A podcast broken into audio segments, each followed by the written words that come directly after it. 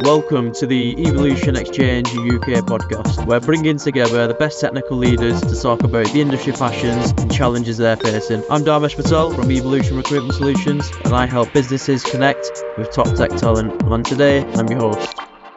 So yeah, what we'll do is we'll just do a quick intro around the room. So yeah, Nick, do you want to start us off? Yeah, of course, Dharmesh. Firstly, Dharmesh, thank you so much for inviting me to do this podcast. It's really interesting.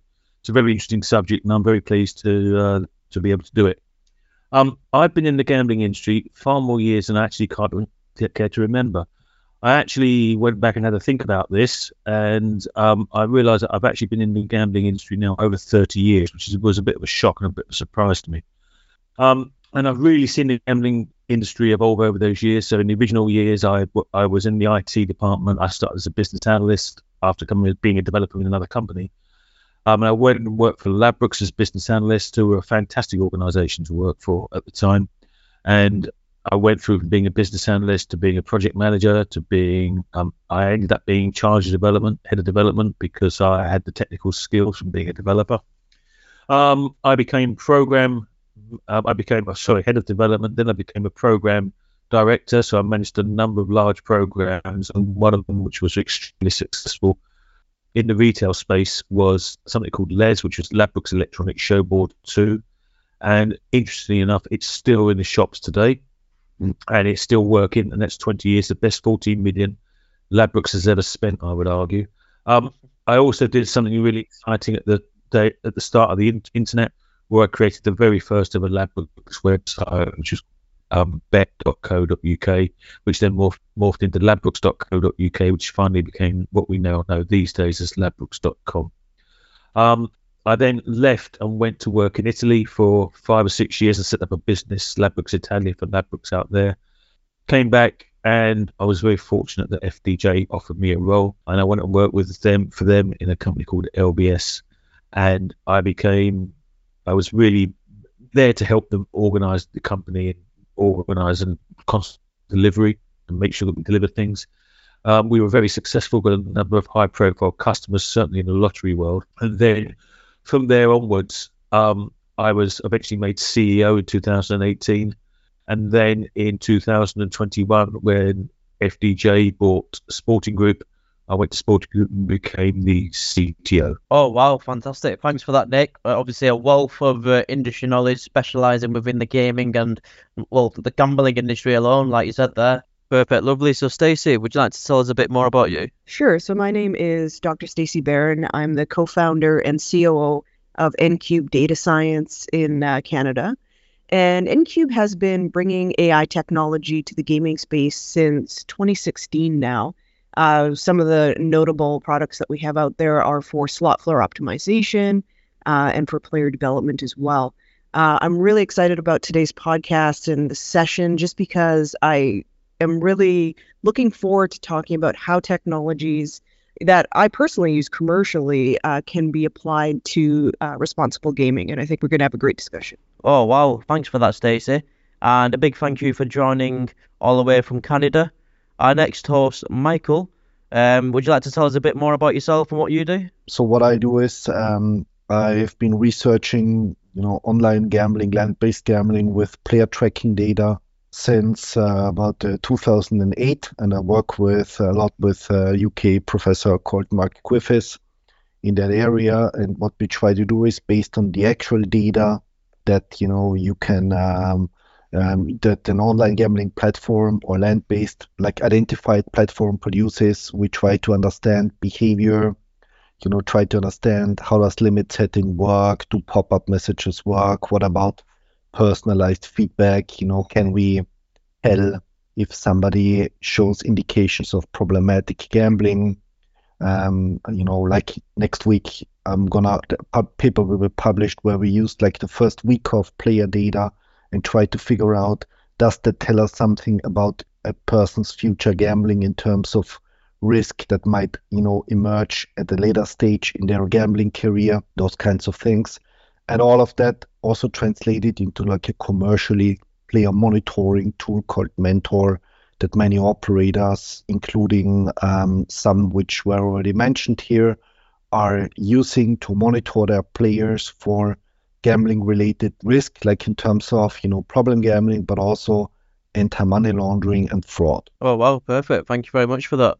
And last but not least, Christina, I know you said, I know Nick mentioned earlier on, you guys know each other, but yeah, could you tell us a bit about yourself?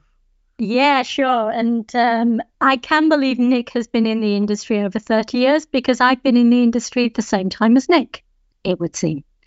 I also started in the tail end of 1991 and I'm still there. And I've also met Stacey and Michael. Our paths have crossed over the years. So it's a little bit of a nice little reunion of minds, which is fantastic. Oh, nice. So I'll be brief. I had quite a checkered history and it's been a very masculine route. So I think I was the first female sportsbook trader. That was back in the day when you didn't have all of this stuff called the internet and online and all that kind of stuff. It was very much land-based. I was then general manager at a company called Blue Square, which developed a sports betting platform called OpenBet. I was the ops director at the Tote when it still sat under the UK government. I'm very proud to say that we were the first operator to actively kind of engage with GamCare.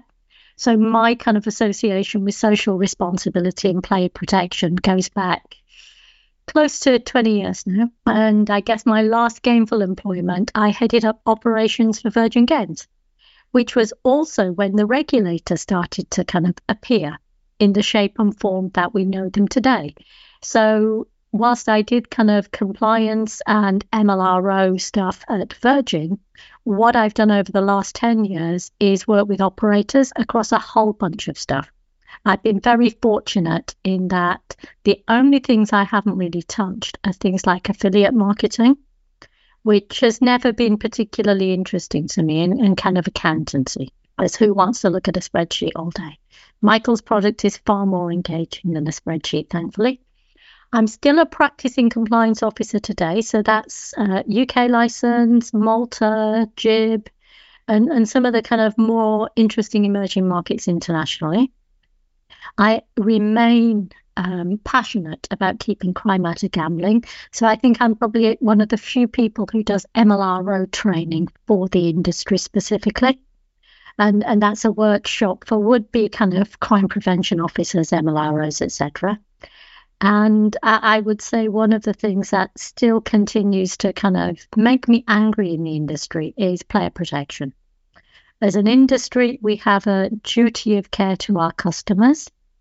And I think this conversation and this podcast comes at a very timely point where we're starting to see kind of emerging technologies becoming mainstream in a way that has never happened before. And we're actually also starting to see a massive move towards multi-channel. So it's no longer the case that retail's over there, online is over there. We now have to find ways of, I guess, having that single customer view over every channel, because that's how problem gamblers are thinking and that's how fraudsters are thinking as well. So thank you for having me. I'm really, really excited about this conversation. Can I just add, Christina, not just over every channel, but also over every operator? Because I know it's interesting, you know, that you raise that single customer view, because I've been reading up on the recent government white paper in the UK, which was published last Thursday, and one of the things that they talk about is this single customer view. And I was really interested in that because I thought, I just can't see how you're going to get all the operators, because they're talking about operator-wide in the UK. So I apologise for those that aren't in the UK. But they talk about it operator-wide in the UK, and it just absolutely amazes me how that's going to happen. But I think it has to happen. You're going to be able to manage and protect customers. You're going to have to... We, as you and I both know, problem gamblers don't have one account. No, and I think it's a valid point. And probably Stacey can speak to North America, and Michael has the European experience. But certainly in the UK, we're starting to see traditionally online players shifting towards land-based as a means of bypassing some of the kind of player protection and money laundering requirements that are specific to online, but perhaps not as extensive for the retail side of the world. That's really interesting, because we're, you know, from both a responsible gambling perspective and from, you know, just from an understanding players perspective, we've been getting a lot of questions about, well, what does a player look like that is a traditional bricks and mortar player? And now that online is coming online in all these different jurisdictions, who's going to switch to online? What is there? Is online being offered on property only, and how does that change whether or not that player is going to be able to be participating? And it's very interesting to think of that from this one player view perspective. When that player is confined to a particular property or particular provider, certainly that can be easier. But to think that they certainly don't have only one account is a very interesting observation, and it's definitely something that I can be thinking about more now. Yeah, definitely some great views and statistics there as well. I mean, as we've all discussed, like, prior to this podcast and stuff, I mean, we really want to help promote the industry as well. Like, there's a lot of people that are a bit reluctant to join or a bit hesitant to join the industry, and how we can really utilize like regulations, AI, and like the changing market conditions, like diversity and the commercial element, and how it can like positively impact the business. I mean, what are your thoughts, Michael? I mean, at Neccton, obviously you're the managing director there. I mean, what's your thoughts and the views on this? You mean in terms of multi-channel gambling, or? Yeah, multi-channel gambling, yeah, and I mean, like Stacey said there, like not just identifying it to us like one. Like there's not one specific answer for like a problem gambler, for instance. I mean, also it depends a lot on the regulation, because what you saw, for example, in Sweden, when the gambling authority in June 2020 introduced a weekly deposit limit as a response to COVID, the number of active players, rose across the license holders there. So, I mean, I published a number of papers about COVID and gambling. So, whether players transitioned, whether casino players gambled more, etc., etc. But what you saw an increase in active players, but those were rather on the low end in terms of spending. So what players obviously try to do, they try to circumvent the newly introduced deposit limit. And that's what I would say, see everywhere. Once you have a really tough, you have a regulation coming in, some players will just try to circumvent it. So you can't, independently, make any, draw any conclusions, because you always have this framework of restrictions, of regulation around, like in Germany now, where you have the €1, deposit limit per slot spin, those kinds of things, And another good example is in Germany, they have like gambling halls and they have casinos. And in the gambling halls, they introduced lots of restrictions. For example, if you top up money, it's not there immediately on the machine, but it takes time. It counts, basically. It loads up. So a lot of players transitions from the gambling hall to the casino, because you have the same type of game there, but less restrictions, So it's like a balloon, right? You squeeze it in one end and it will come out the other end. Oh, perfect. So, like Stacey said there, there's not like one specific type of person as well. I mean, Nick, from your experience within the gambling and gaming industry, I mean, how have previous organisations helped to identify like a problem gambler or try to utilise technology? And then following that, Stacey, how do you think we could improve it going forward? I think it's a really interesting question that you raised there. I think probably Christina would agree with me. I think for many years they didn't. I don't think they actually bothered to identify problem gamblers. I think they left them. I think that what you've seen certainly, what you've seen is that I've worked in different countries, and I've noticed that I'd probably say that the UK is the most liberal in terms of the way that it manages problems. I think that I've worked all over the world. I've seen a lot more constraints held in other jurisdictions. What I would say is that I'm really interested to see, because I think that what the UK government have done is given the gaming industry in the UK the opportunity to self-regulate, and it's really interesting because from the recent white paper, I was expecting to see some sort of issue around advertising. There wasn't really anything around it, because football clubs have started to self-regulate by saying they're not going to have gambling on the shirts anymore. So they've given themselves 2 years to get out of the contracts that they had existing.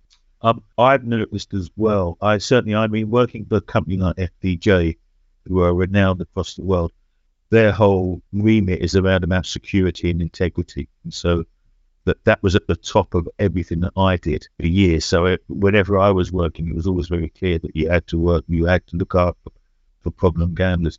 I'm not so sure that's the case elsewhere. And I think that what you've seen is with the Gambling Commission coming in, and it's interesting because I think the new white paper given the Gambling Commission, Christina is far better qualified than me to talk about this, but I think it's given the Gambling Commission a little bit more teeth in terms of what they want to do and the way where they want to take it. And I think the operators have to realise that if you don't start self-regulating, and this is this whole, I talked a little bit earlier when we talked about the single customer view. If you don't create that single customer view, guess what? The Gambling Commission are going to come and do it for you. You've got the opportunity to do it yourself. If you don't do it yourself, look out, because the government are going to come and do it. So I think that's the sort of message that I've seen, you know, that I certainly think in the UK. I think whilst I've always said this, that the UK, it didn't go down very well with some of my employers, but I would say, or customers, I would always say that innovation comes out, any innovation in the gambling industry comes from the UK. If you look across the world, whether it be Cash Out or Bet Builder or any of these or in-play betting, it's all come out, all been driven from the UK over the years. Where the UK has been slow is around legislation around problem gambling, and I think because we've had quite liberal rules over the years, I think that now, certainly reading the white paper in a lot of detail, I think that we're going to start to see that close. We have the opportunity within the industry to manage it ourselves, and I think that's a strong warning. If they don't, look out, because the Gambling Commission and the government are going to take steps to ensure that you do to take problem gambling seriously.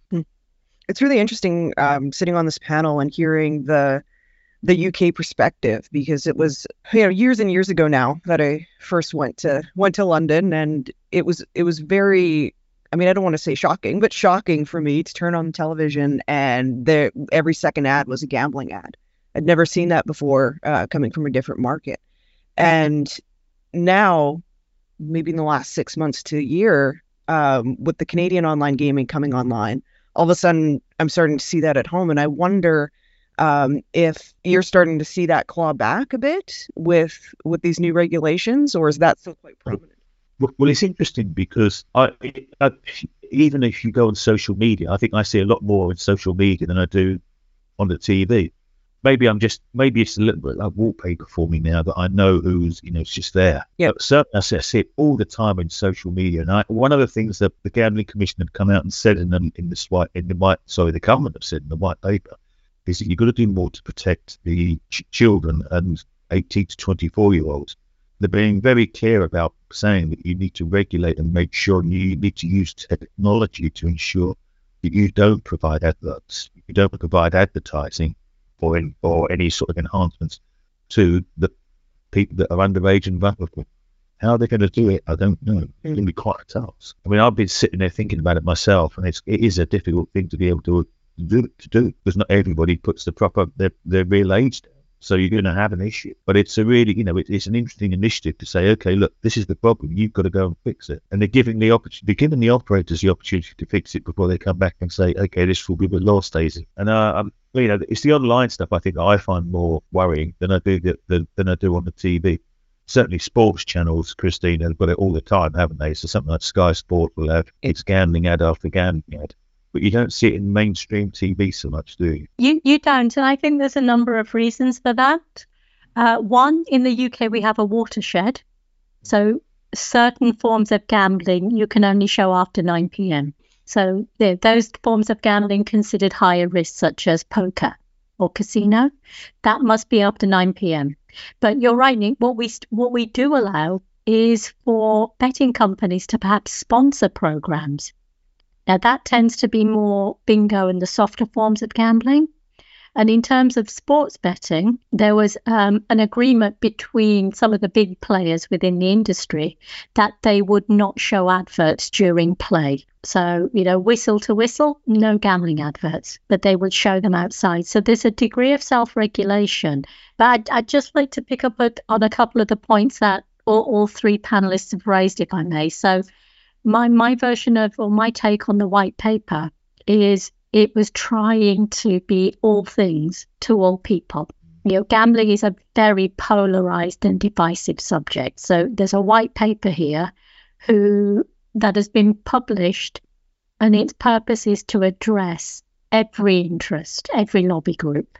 But I tend to agree with Nick. Having read through it, the takeaways that I've kind of noted down is there is a clear warning to industry. Start thinking about this and start behaving, or we are going to come after you.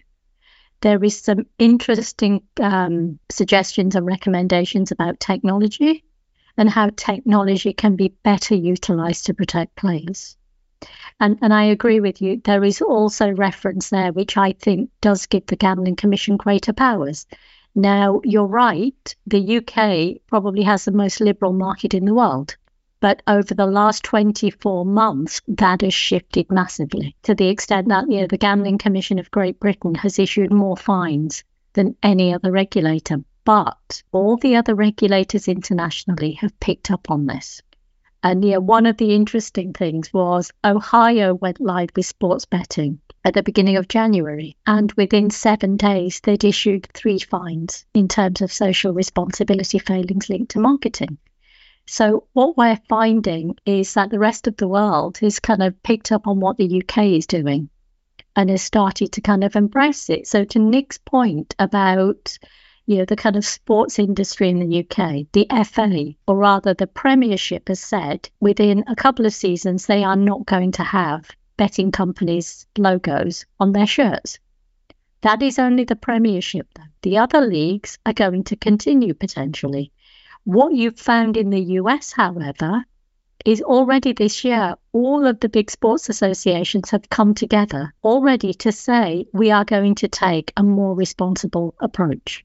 But I think for me, in terms of where we are with technology, and going back to your original question, Dharmesh, yes, operators are required to look at customer activity. They're required to monitor. They're required to identify potential problem gamblers or customers who perhaps are getting in over their heads. All of that is in place now. We've got kind of data science, machine learning, which will kind of say to us, this customer has ticked a number of boxes across a set of behaviors or conduct or whatever.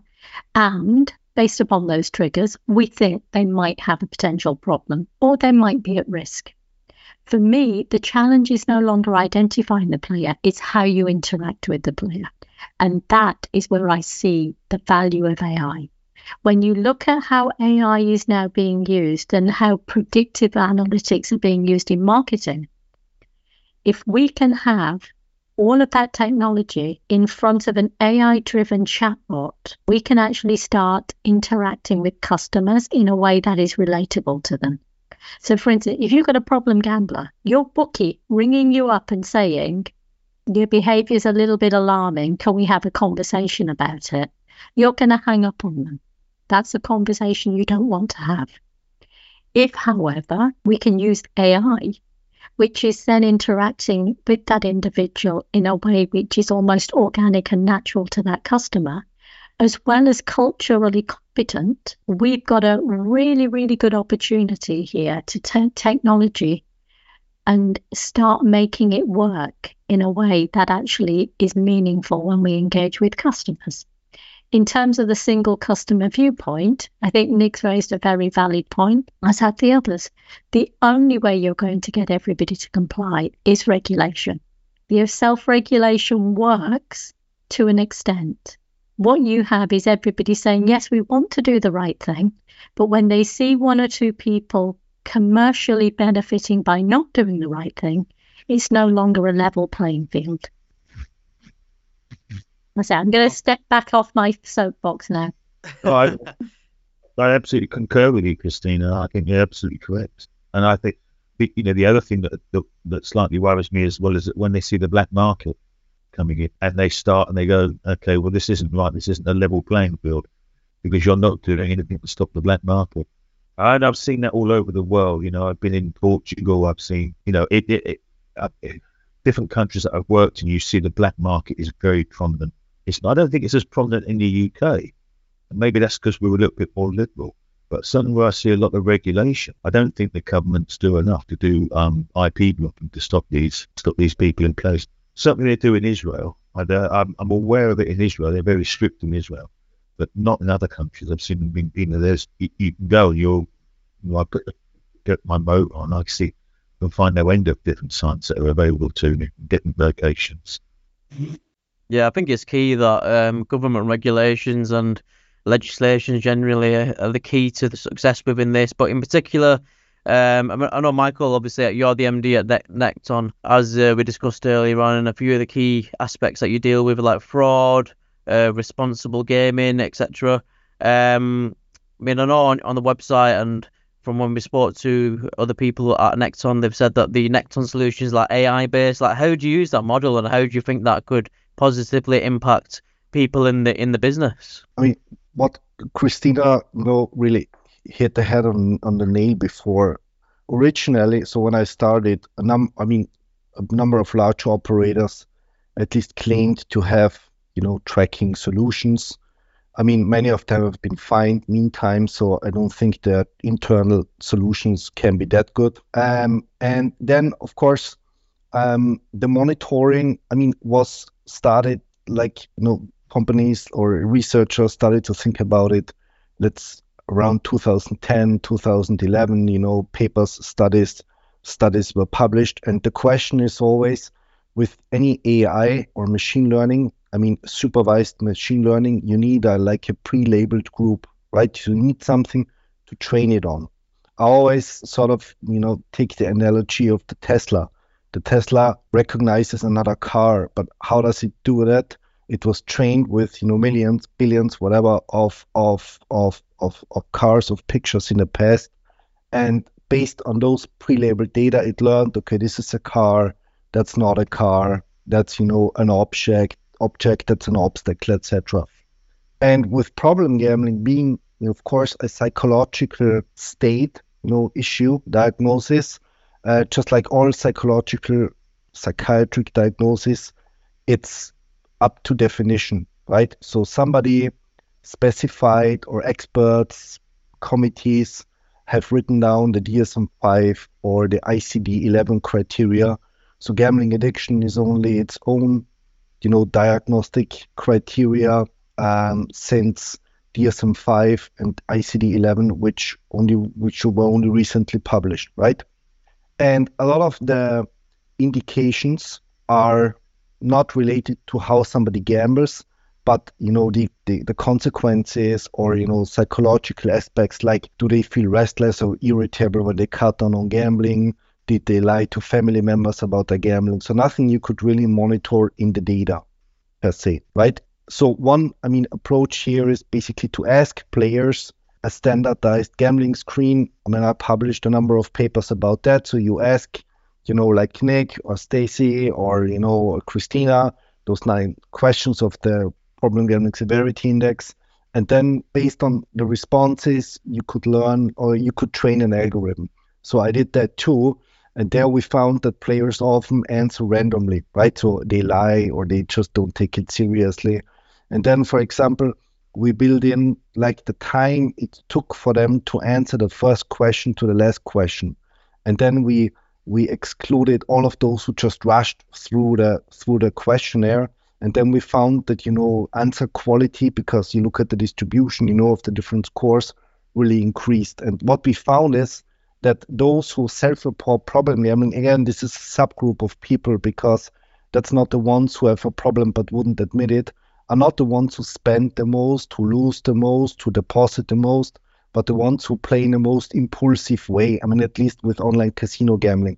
So they would deposit frequently within a session. So they gamble, they run out of money, they don't stop, but they top up their account, right? Second criteria was they almost always gamble until they are broke. So when they gamble, and they only stop once their session has been depleted to zero. So those kind of criteria. And that's, also something I always try to sort of promote. It's not how much somebody loses or deposits in total, because then a typical operator could just, take, the top 1-5% of players and I don't know what, you know, block them, exclude them. But where do you stop? You know, where do you start? Where is the type of threshold? So it's not about how much somebody loses in total, but it's how they actually play, you know, what's their pattern of play? How often do they deposit? Do they ever withdraw? What do they do after they have lost a lot? What do they do after they have won a lot? Do they chase after the loss in their winnings? Those kinds of things. So the relative aspects are not the absolute aspects, because then you can make sure that you also capture, I don't know, you know, the factory worker who has 300 euros available monthly budget and, you know, the Premier League football player who has 30,000, you know, monthly budget. That's important, because otherwise you end up with a regulation like in other countries where they introduce absolute thresholds, like, I don't know, 1,000 euros a month or 10,000 a month. But, you know, where to draw the line for a large group of people, 1,000 euros a month is too much, right? I mean, and for a lot of them, 1,000, you know, they would like to spend more on it. So I would say no threshold here is ideal, because if it's too low, you will have a growing black market.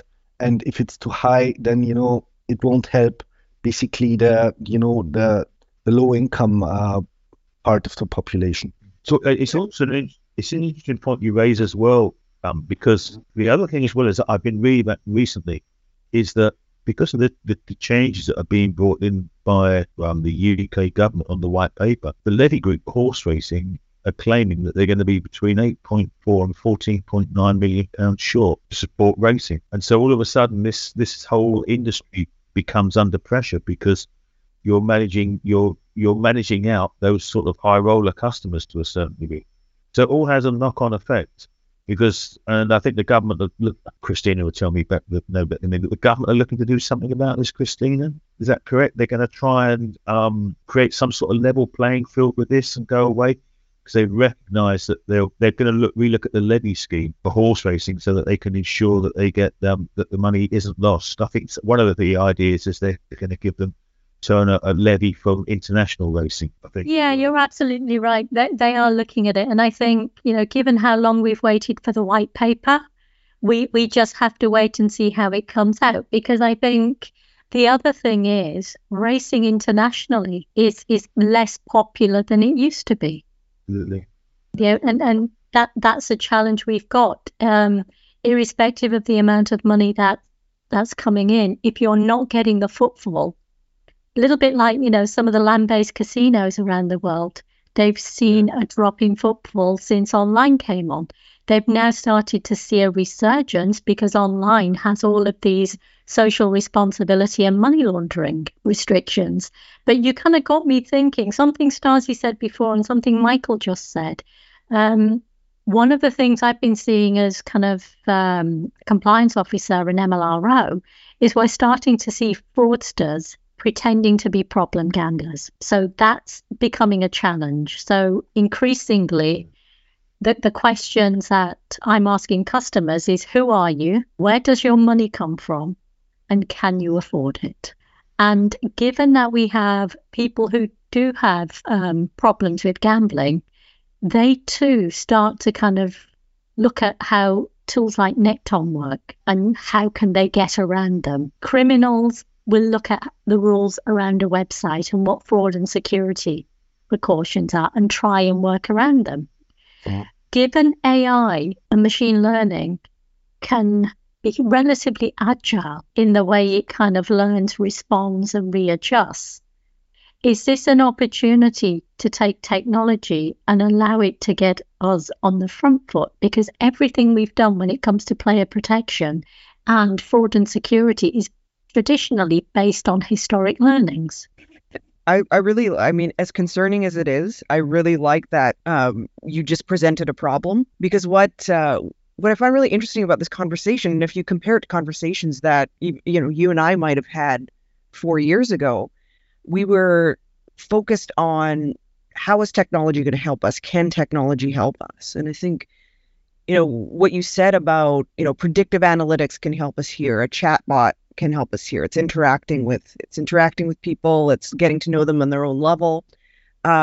years ago, we would be like, oh, how can we implement a chatbot? How can we implement predictive analytics? And I find it really, really interesting that here we are, and it's been, you know, it feels like it's been a long journey, but it's actually quite short. And we're talking about these tools like they're available to us, and they are, right? So it's not necessarily about, even though, like, you know, I love building new things, but it's not necessarily about, you know, building new technology right now at this point. I think a lot of technology exists that can help us address these problems in the, you know, it particularly AI-based technologies.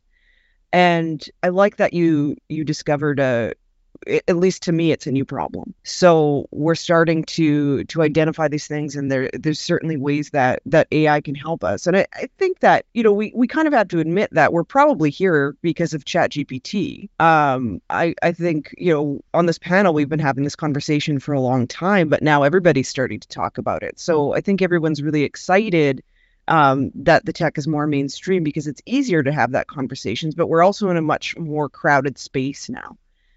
So we have to make sure that, you know, there's a responsibility to be able to implement these things correctly and to be able to utilize this AI technology to address problems that are really important to us, you know, whether they're commercial, whether they're addressing social issues, and really kind of dig through just get past the hype right now. So it's a very interesting time, but it's a very confusing time.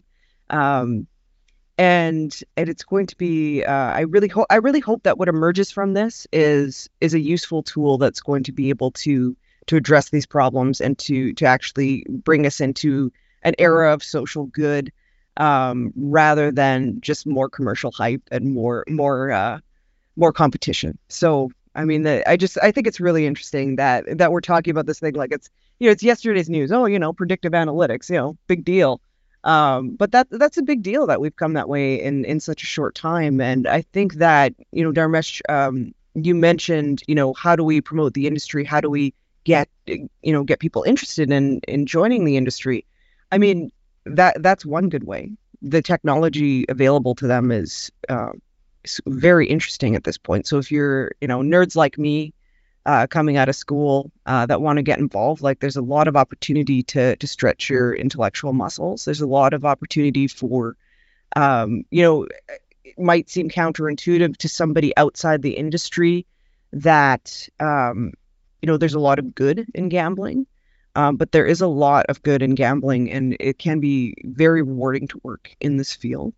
And the data, I mean, what originally got me interested in gaming is the data is just unparalleled. The opportunity to study a human in a lab where, you know, where every transaction is being recorded and understanding how they move around a slot floor, how they interact with digital gaming, it's just it's really unparalleled, and there's a lot of opportunity to invent and to do good. Can I just ask? We see kind of bots being used to emulate customer behaviors. How long before we have an AI-driven bot whose sole purpose is to exploit gaming sites? I think we've had that for years, haven't we? There have been people that have created bots which look for, you'll know this as an ex-trader, where you make a mistake, where you got the price wrong. There's been people doing that for years, and obviously you go through a process of IP blocking, or you know that.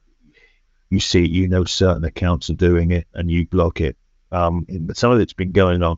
I just think we're going to get more sophisticated, and you have to be more sophisticated in the way that we catch them. I think maybe that's my question, because you're right. You know, we've had the bots whose role is to hack into dormant accounts and steal the money, or to kind of manipulate bonuses and promotions. But we also now have a problem with synthetic IDs. Yeah. So if you put together AI, the concept of a synthetic ID, and AI that can emulate the behaviors of a human, how long before we have a virtual customer? I mean, it depends how hard you look, I think. I mean, that might exist already, but if the bot doesn't have all the data that the casino has, then it can be very difficult to properly emulate player behavior, because really analyzing the statistics on how someone will behave after each transaction, that's extremely difficult without a huge data set. But I I mean, probably doable. It just hopefully the casino is using that statistical process to be able to analyze whether or not that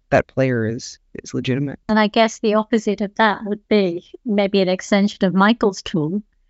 How far away are we from a digital or virtual safer gambling officer? I mean, you have it in medical consultancy to some degree. Of course, what you need to take into account, this is like a hugely sensitive psychological environment, right? And a bot mustn't sort of react in the wrong way. I mean, you also have liability and the question, where does the operator's responsibility start? Where does the operator's responsibility sort of stop? So what's the duty of care here? When, you realize, okay, there is a person who might be overspending and, who might have a gambling problem. But to some degree, of course, I would say, I mean, the technology is really there. I mean, I'd like to, sort of follow up on something you said before. I mean, Stacey, right, we're getting the data. So we work with about 70 operators, and the biggest issue that I identify with most of them is actually their data. So very, very few operators are really able to handle the data correctly. They have data quality issues. They can not provide the data in real time. They have outdated systems. A lot of platforms, operators have lots of legacy. So they developed, their technology a long time ago and just built on top of it, right? It's like, taking an outdated system, trying to improve it, but at some point of time, you just have to get rid of it and get in something new. So I think that's a big issue. And the white paper mentions, for example, an example of a player who lost £4,000 in 6 minutes. I found that quite interesting because what are they trying to say here? They're trying to say, okay, I mean, you can't lag behind in your monitoring. I mean, you can't wait until tomorrow and tell, okay, this guy lost 5,000 yesterday. But you have to be real time. And that of course, immediately leads to the customer interaction part, like real time communication, pop-ups, communication, chats, and so on and so forth. Because the biggest advantage of data, machine learning, predictive analytics, whatever one will call it, in my opinion, is still the prevention part, right? It's not about telling, okay, that guy has a problem, but actually, intercepting the behavior as early as possible and nudging the player towards healthy behavior, right?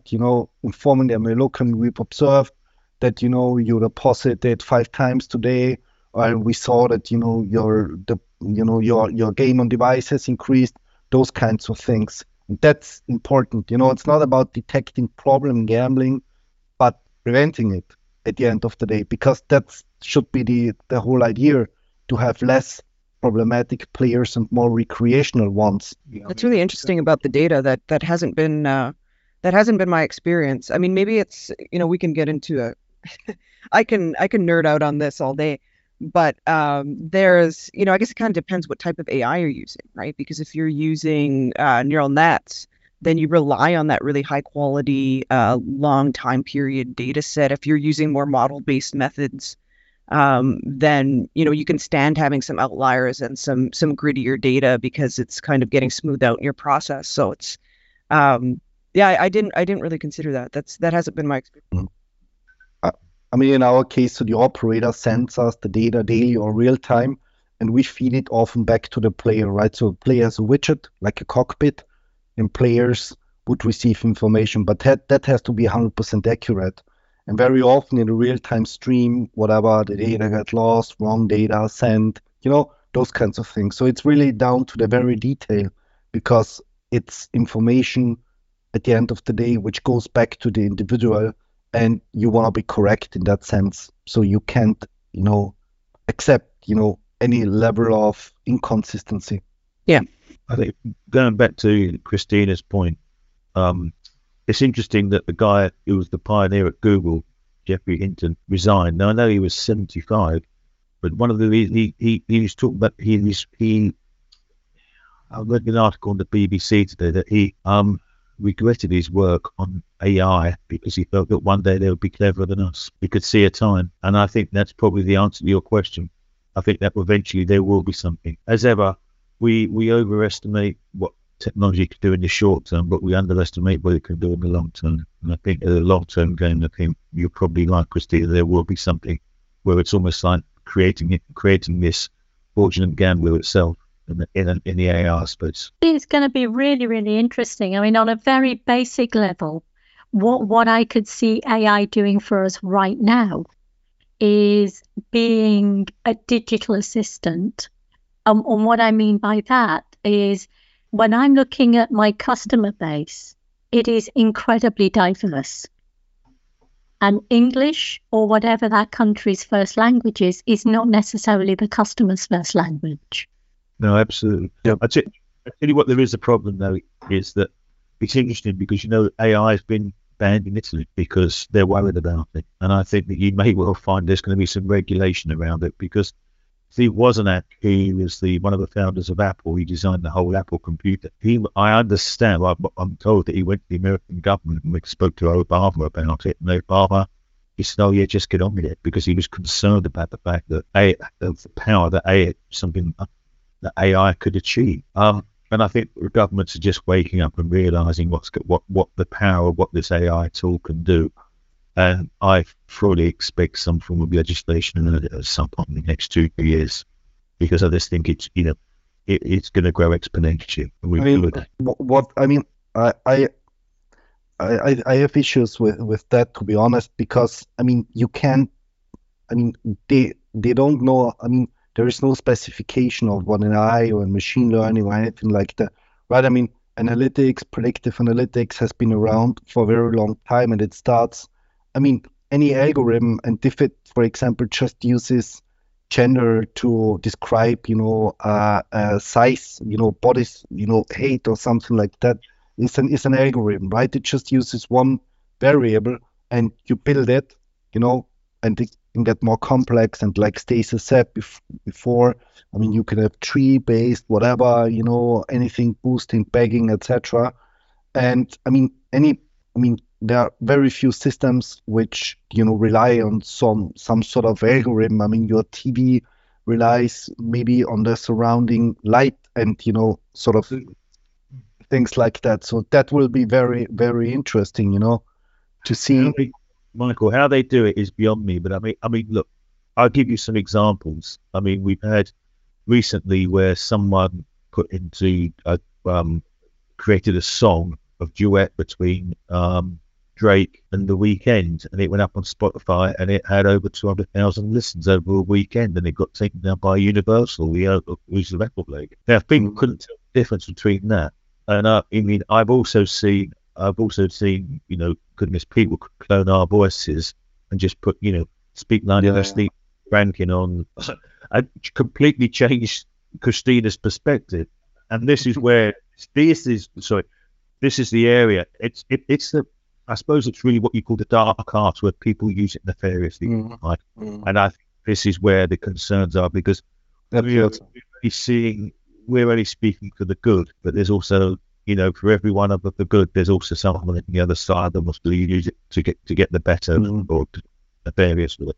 I think that would be the concern. Nick, can I ask you, what was Italy's reaction to that AI Illustrator, where they had a picture of the Pope wearing a puffer jacket? Yeah, and people thought it was real. I think that was more. It wasn't. That wasn't.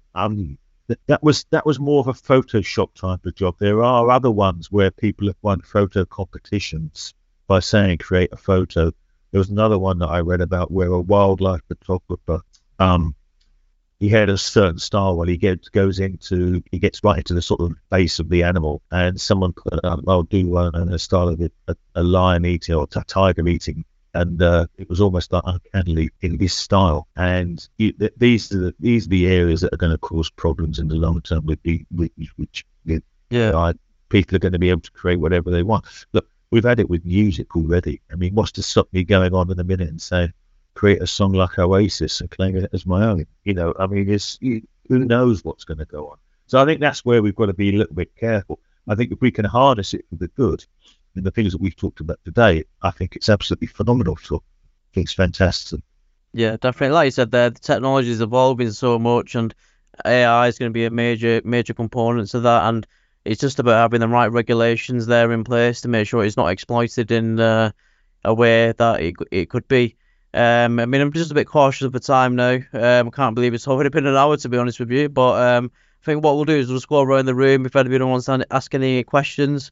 Do you want to start off, Nick, maybe? I was just going to say, Dharmesh, if you hadn't spoken so much, maybe you'd have had a chance. Do you want to kick us off, Nick? Have you got any questions for the panel or anyone? No, not really. I mean, I've just to say, I mean, look, you know, I think this has been a really, really interesting debate for me. I think we're all sort of coming from the same perspective on this, and I think we all realise the possibility of what can be achieved in the right way. How we do it and what it means in the next year or two, who knows? I think it's going to be a very, very interesting ride to see how we can use technology to help problem gambling. But certainly from a UK perspective, I'm definitely seeing, you know, I've read the white paper in detail, and I'm just certainly seeing that there's going to be a lot more constraints. The bookmakers are going to have to react. The operators are going to have to, just bookmakers, the operators are going to have to react. I'm certainly in the UK, to making sure that they abide by, because if they don't, it's very clear that the government are keen to give the Gambling Commission more power and more teeth to hold people to regulation. And I think to a certain degree, but operators are doing that, but they've got a little bit more. Christina's better place for me to say this, but I'd probably argue they've got a little bit further room to go. Yeah, definitely, 100%, completely agree. What about yourself, Stacey? Well, I think it's interesting that the last, this conversation is starting to end on the note of regulation over AI itself, and I guess it's a bit of a philosophical question, but my question to the panel would be, what do we do? So do we try to anticipate what that regulation will look like? Do we just put our heads down and do what we've always been doing and try to use the technology for good right now? How do we anticipate the future, and what does that look like for us? Does anybody want to go ahead, maybe potentially? What are your thoughts on Michael or... Go on, Michael, sorry. So, I mean, it would be interesting to have this conversation with a few marketeers, right? Sometimes I have the feeling in player protection, we move around a bit in the bubble, you know, reinforcing ourselves. But what about, you know, CRM? I mean, how do they use the AI? What do they do, to keep somebody gambling, popping up their account, and so on and so forth? I think a lot of things can be learned, you know, vice versa. And I still have to go through the white paper. I mean, Nick, do they say anything there about like analytics and CRM in the white paper, or anything limitations or? No, it's a little bit more high level than that, really. Okay, yeah. They are talking about I think there's one thing about the way they want to have is what they call frictionless checks. Yeah. What they mean by that is obviously what they want to do is to go off and do checks that the financial authorities, people like Experian, do now. That sort of level of checks. I think that's the only thing I could really see in there. Then, if you saw anything else, Christina? I did, and I have to say I find the term frictionless checks a bit of a red herring. So do I. Yeah, because you know as well as I do that there's no such kind of thing. Exactly. But I think to Stacey's point about what do we do, I think Nick's absolutely right. The regulators, it's a question of when rather than if they show an interest in this technology, because I think like any technology in today's world, it can be used for good or in the wrong hands. It can be used for bad. Yeah, and Michael said, you know, it's how you use the technology. So I think you're right. We carry on what we're doing. But what we do is rather than wait for the regulators, we start to develop the technology. We show how it can be used responsibly, and we use it as an opportunity to educate regulators. Absolutely. Absolutely. I completely concur with that view. Oh, definitely. Perfect. Have you got any further questions, Christina, on the panel? Not questions, because I think there's so much out there. Yeah. Which is still unknown yet. I think the fact that we're having this conversation is fantastic. But having heard some of the things that have been discussed, I'm now asking myself, Dharmesh, are you real? No, it's definitely unreal, just for the record. But yeah, no, it's definitely, it questions you about everything really. Like we've highlighted throughout here some of the examples there, like Nick mentioned, with people creating a new song from two artists on the market, and it attracting a lot of attention and positivity more than anything. And yeah, it's crazy how quickly and how much technology and AI is evolving. What about yourself, Michael? Just before we finish, have you got any other questions or anything that you'd like to say? Am I real? Well, I think, I mean, what I'd like to see is, you know, more collaboration in the industry, because a lot of the larger operators are very, you know, sort of keep everything very close to their chests. It's a lot about marketing, to be honest, right? Their responsibility. But, you know, if like now in the UK, I mean, if they would pull resources together, you know, invest in research, then I think we could really, you know, make a large leap forward. Oh, fantastic. Perfect. We've got an opportunity, Michael, with this single customer view, but let's see whether they actually want to do it or not. Yeah. I suspect that someone will be using it for marketing purposes rather than for... That's been discussed for a very long time. I think, I mean, in my opinion, the only way is if this is governmentally driven, like in Germany and, you know, other areas. Basically, if the government sort of creates that single customer view and everybody has to comply with it. I mean, leaving this, you know, to the industry, I mean, will not, in my opinion, result in a good solution. Well, perfect. Well, thanks again, everyone, for joining. Pat, I'll stop the recording obviously shortly, and yeah, I'll pass it on through to our marketing team, and yeah, hopefully we can be involved in another one in the future, and a bit more of a specific topic, because it's such a broad topic, like how AI can help problem gambling, and we could be sat here all day. But obviously, I know Stacey's is about due to go to work, I believe, shortly. Stacey, is that right? She woke up especially for this, so yeah, appreciate that, and appreciates everyone's time once again. It's great to see that we're all connecting, and even though we're all in different parts of the world, and yeah, it's just a great collaborative a chat that we've had today. So yeah, thanks again. Bye guys. Thank you. Take care, guys. Bye bye.